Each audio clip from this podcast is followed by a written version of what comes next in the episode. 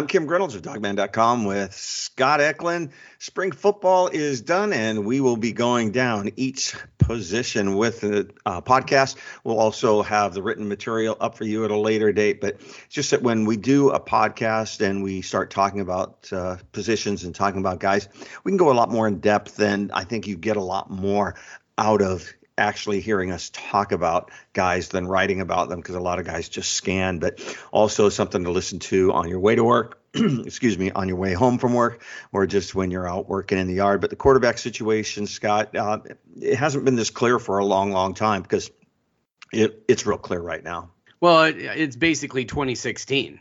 I mean, that's that's our our not 2016. I'm sorry, uh, Jake Browning's last year. What was that? 2017, 2018, yeah. whatever it was.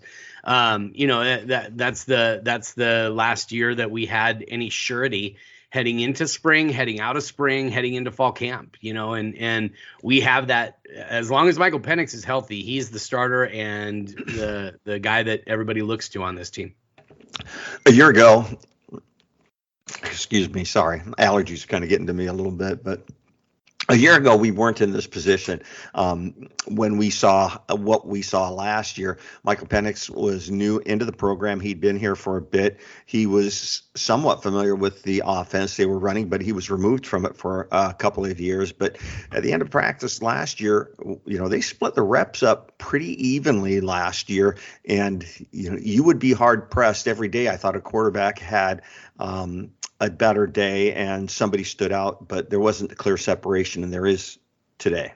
Yeah, I, I mean, it, it was pretty. I'm going to be honest with you, Kim. I mean, other than maybe a few throws here and there during practices, I didn't see much of a split between Dylan Morris and Michael Penix from their performance standpoint. Now, but you know, we kind of talked about this. I think in our last podcast before the spring preview, that Michael Penix is just kind of a gamer.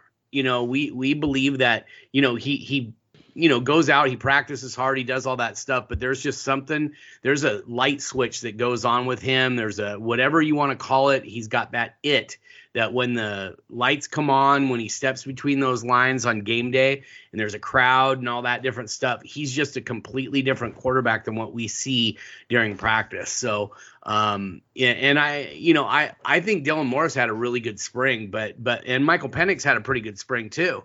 But you know i I just you can just see the difference between Michael Penix during the season than he is during practice. You know, Scott, I talked to somebody about uh, you know being in practice and being game and him being a gamer. And he told me something pretty interesting. It's a six year college. They said he looks like he's bored sometimes out there at practice. Yeah, yeah, I could kind of see that, and and I mean, the, there's. I wonder if there's just a little part of him. Sometimes I wonder if there's just a little part of him that thinks, you know what, I wouldn't have to be going to class. I wouldn't have to be worried about all this stuff, and I'd be collecting a paycheck to do this. Now he is technically kind of able to receive a paycheck because of NIL. We don't know exactly what that number is right now, but I'm sure he would be getting paid a little bit more if he was a pro quarterback right now. But um, and and I mean, I saw something today where Ryan Leaf said that uh, um, you know he'd be the second overall pick in the NFL draft. Now I'm not. I don't know if I'd go that high, but uh, he's definitely up there. And um, you know he'd be getting a pretty large paycheck right now um, as a you know in the next couple weeks as a as a quarterback of an NFL team and or at least on a roster. And so I wonder if there is times when he says you know I wouldn't have to deal with all the other outside stuff. I could just focus on football. But um, I also think one of the big reasons he came back was because he saw how good this team could be, and I think he thinks this team can be pretty special this year.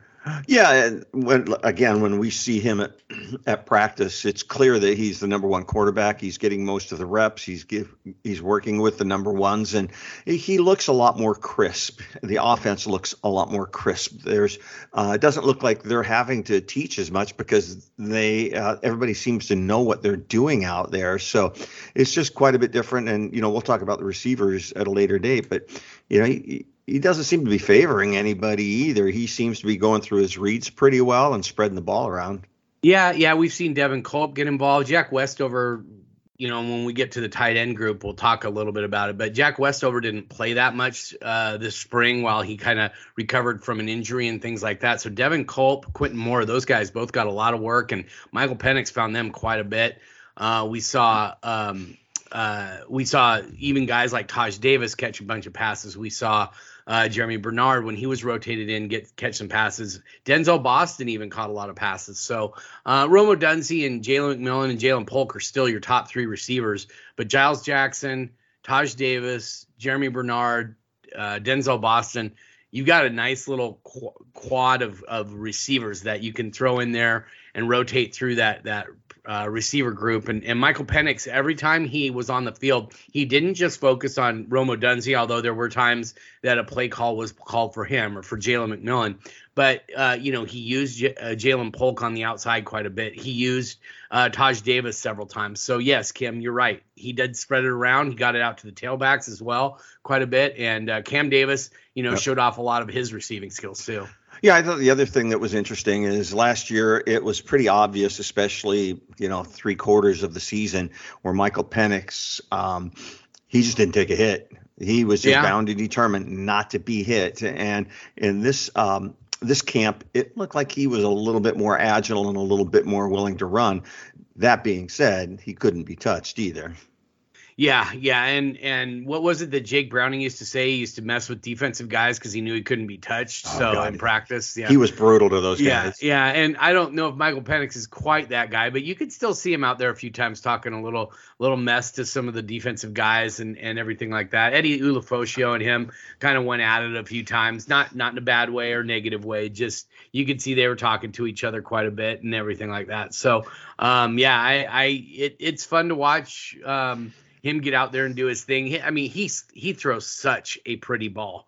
It it is so pretty, and he he put he he has the idea of when he needs to put some heat on it and when he uh, needs to give a little loft and a little more touch and and things like that. And I and and you can see it uh, at times during practices. Yeah.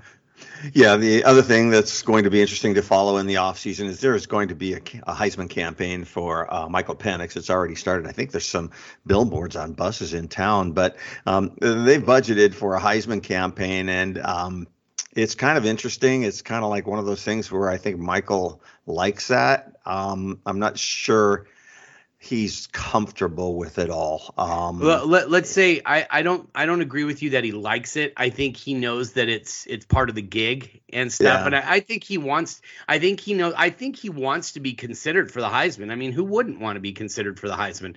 But the thing about him is um, I don't think he likes all the rigmarole that goes along with being a Heisman candidate. I don't think he and, likes talking about himself all that. No, not at all. He knows that this that this team um, I mean, he couldn't do this without the offensive line, without the wide receivers, without the running backs doing their thing. He can't. He couldn't do it, and honestly, he can't do it without the defense because who wins the Heisman, Kim? A top ten team. Yeah. Typically, the best player on a top 10 team typically wins it. I don't know what USC finished last year. Their loss to Tulane kind of took them out of the top 10, but Caleb Williams was far and away the most impactful and best best player uh, in college football last year because I mean he, he the because of the things he was able to do, but it was also because he had that hype coming in from Oklahoma. And right. and and Michael Penix didn't have any hype coming in from Indiana to the University of Washington, a team that was four and eight the year before. And so what you really have to do is now that the Huskies are eleven and two, they actually finished ahead of Caleb Williams and and and and, and USC. And yep he's got to he's got to get out there. He's got to use his legs a little bit more. He's got to do he's got to catch passes for touchdowns like he did in the Apple Cup, even though it was considered a run and everything like that. He's got to be able to do those things during the season in order to catch those Heisman Trophy uh, voters' uh, eyes. Another day is here, and you're ready for it. What to wear? Check. Breakfast, lunch, and dinner? Check. Planning for what's next and how to save for it?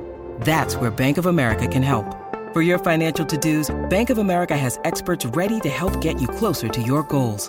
Get started at one of our local financial centers or 24-7 in our mobile banking app. Find a location near you at bankofamerica.com slash talk to us. What would you like the power to do? Mobile banking requires downloading the app and is only available for select devices. Message and data rates may apply. Bank of America and a member FDIC. Yeah. Um, Dylan Morris. Uh, yeah. Yeah. I, I, he is what he is. Um, I think he's steady. Know, Steady. Yeah, well, I, he's the same guy. Um, you know, you talk about floor and ceiling and the floor where he came in and how good he can be. I think he's pretty close to his ceiling, and what you see is what you're going to get out of Dylan Morris. Yeah, he is. Um, but he's a guy who, you know, I've seen a couple people say that I couldn't imagine a better backup quarterback for the for the University of Washington than Dylan Morris because he's smart, he works hard, he's a he's he's a guy who grew up a Husky fan, so he's going to give his heart and soul, blood, sweat, and tears to the University of Washington. He shows up early. He studies film. He knows what he's doing. Coach Grubb, Coach DeBoer have both um, lauded uh, his efforts, his his leadership, um, his ability to uh, understand that hey, this is Mike's team, but I need to be ready to go when they call my number. And what? Hey, last year, uh, Michael Penix, the only play that he missed as a as a you know starting quarterback because of an injury was that play against Arizona State when he gets hit in right up by the throat, right? And then Dylan Morris has to come in, and um, what, what was that a fourth down play or a, a, long third down play, whatever it was? He comes out and I mean cold, and has yeah. to throw a dart to Jalen McMillan for a first down. And so you, that that right there, I think showed uh, Ryan Grubb, showed Kalen DeBoer, hey, this guy's going to be ready to go when we need him, whether it's for a couple games because Michael Penix is hurt, or whether it's because he's in mop-up duty, or whether it's because Michael needs needs a break break for a second and we need him to come in and make a big throw. We can depend on him to do that. Yeah, a lot of people like to pick people apart and talk about what Dylan Morris isn't, but what he is, I think, is good enough for what Washington needs at this point in time as a backup. Um, to Michael Penix, and he's a guy. If he came in and needed a spot start, I think that they would be okay with the offense they're running. He knows it backwards and forwards, so I think that they would be fine with Dylan. He's not your long-term answer, but uh, you know he's all you would want in a backup quarterback to a Heisman Trophy candidate at this point in time. I think the big question is when we uh, start looking into the future, because I think we saw it on Saturday on the sidelines. Austin Mack. Yeah. Um, Ah, he's well, a big but, dude. I mean, he didn't. Let's yeah. well, let's t- first of all, not everybody follows recruiting as much as we do. So mm-hmm. lay the groundwork. Tell people who Austin Mack is and what the situation is with well, him. He comes out of a uh, system that Washington has tapped before. When Jake Browning was at Folsom, he was uh, the top quarterback in the country from a from a, a, completion standpoint. You know, he he just he threw for tons of yards and all that kind of stuff. Well, Austin Mack comes out of the same Folsom system but with a lot more tools than Jake Browning came out with. Now he doesn't have the the experience that Jake Browning has. I think Jake Browning, if I remember correctly, he was a three year starter there. I think and, so, yeah. Yeah, and Austin Mack only started one season, and then he reclassified. He was a 2024 guy, but because he's he's really smart, and I think he's um, one of those uh, late babies uh, from a birth standpoint that he had the option to to wait. And like my son my son's born in july. He ended up enrolling as a kindergartner when he was six years old. Well i believe austin mack is is is one of those kids that is kind of like that. And so he um from an age standpoint he's he's right about what be a freshman a college freshman would be. He'll be 18 i think in september october whatever it is. Anyway he uh reclassified himself because he had enough uh, classes to be able to do that.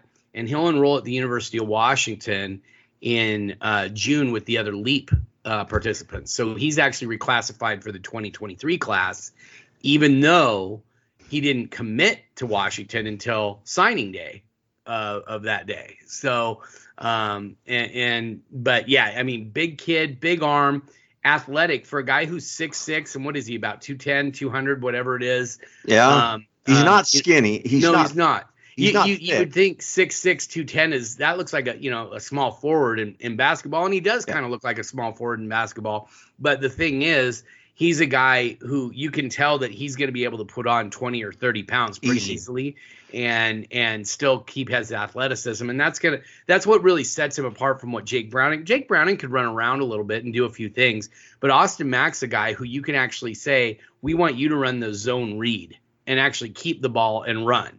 And um, you know so that'll be interesting to see what kind of elements he brings to the system.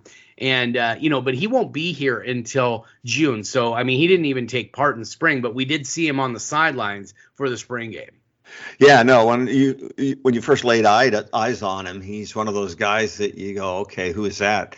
Um, mm-hmm. Because he looks like a young defensive end almost. But um, yeah, um, he also seems to have that type of personality and presence about him where um, people are kind of gravitating towards him. Yeah, yeah, and and I think he's going to be real helpful to Washington on the recruiting trail, especially in the 2024 class. Um, Washington already has a 2024 quarterback in EJ Caminong from uh, uh, Garfield, but uh, Austin Mack, I mean, the wide receivers are going to play earlier than EJ Caminong will. So EJ Caminong will have an impact on 2024 receivers. But I think Land, when I've talked to Landon Bell, the only guy committed to Washington who's slated, slotted for one of the receiver spots, um, when I've talked to him, he said Austin Mack going there just solidified my commitment to Washington even more because he has already committed to Washington. But he said that solidified it even more because I know that's the guy that I'm going to be catching passes from when I'm a sophomore and junior. Yeah, with him being a 24 kid initially, um, I think a lot of the recruiting experts and a lot of people recruiting people maybe put him a little bit on the back burner, knowing that they had another year. But um, he was a pretty highly rated guy as a 24 kid who was expected, you know, to be a top five quarterback in the country, you know, rating wise. But uh, you know, then all of a sudden he's coming in this year. So um, ratings wise, I, I, think easily coming into um, this recruiting cycle, if he was uh, going to stay in the 24 class, I think he'd easily be a top five quarterback in the country. He'd be part of the Elite 11. And, you know, one of the 24 uh, 7's recruiting analyst uh, Cooper Petagna. He's just hitting me up all the time. He's just they just absolutely love Austin Mack. Yeah, well, I mean, Brandon Huffman, uh, you know, said it a couple times that um, if Austin Mack had stayed in the 2024 class, he was the number one player in California from a rating standpoint for 247. So he would have been a top 100 player um, in the in the entire country, regardless of position and uh, he's been replaced by uh, another guy because he reclassified. He's been replaced by another guy that Washington's really in on. We're not going to really talk recruiting, but Jericho Johnson, one of the defensive tackles down there that Washington's really in the mix for. Um, he is now the number one player in the in the state of California. But that you know, back to Austin Mack, you know, Kim, I don't disagree with you at all. He would have been a at, at, the minimum, he would have been a top ten quarterback in the country. But I think he's probably, I think you're probably right, top five, top seven, somewhere in there. Alex Johnson is probably your third string quarterback. He's a transfer and didn't get to see a lot from him. Scott, what did you see out of Alex Johnson? Well, I mean, the fact is he's he's basically the same size as as uh, Austin Mack, maybe even a little bit heavier because he's probably about uh, I, I don't know the exact um, weight on him, but he's right around that 210, 215, and he's about 6'5, 6'6. So um, that's that's going to be interesting to watch is how how he uh, comes in and, and and and everything. He came in for the second part of spring ball. He missed those first three practices because he hadn't finished up his stuff at uh, at his junior college uh, by the time that that he was able to to um, come in and, and do some things. But man, I, I think the coaches were just ecstatic when they were able to get him. He's actually six six. I'm looking on the roster now. Six six two fourteen is what they have him at. So a little bit bigger than Austin Mack. Uh, can run around and do some things. He played 2021 and 2022 at the Santa Barbara at Santa Barbara City College and um, was 10 and 1 as a starter down there. And that's a decent program. It's above average program down there. Then Washington's gotten a few guys out of there uh, to come and, and uh, be kickers and, and punters for them. But this one is one where they actually got the quarterback out of there. And the reason that Alex Johnson wanted to walk on at the University of Washington, you think of a guy his size with his pedigree and what he's able to do um, he's a guy who uh, could have possibly gone to a scholarship, you know, gotten a scholarship to maybe an FCS program or a group of five schools, but he decides to walk on in Washington. Why was that? Because he went to Blanchet High School. He's from here.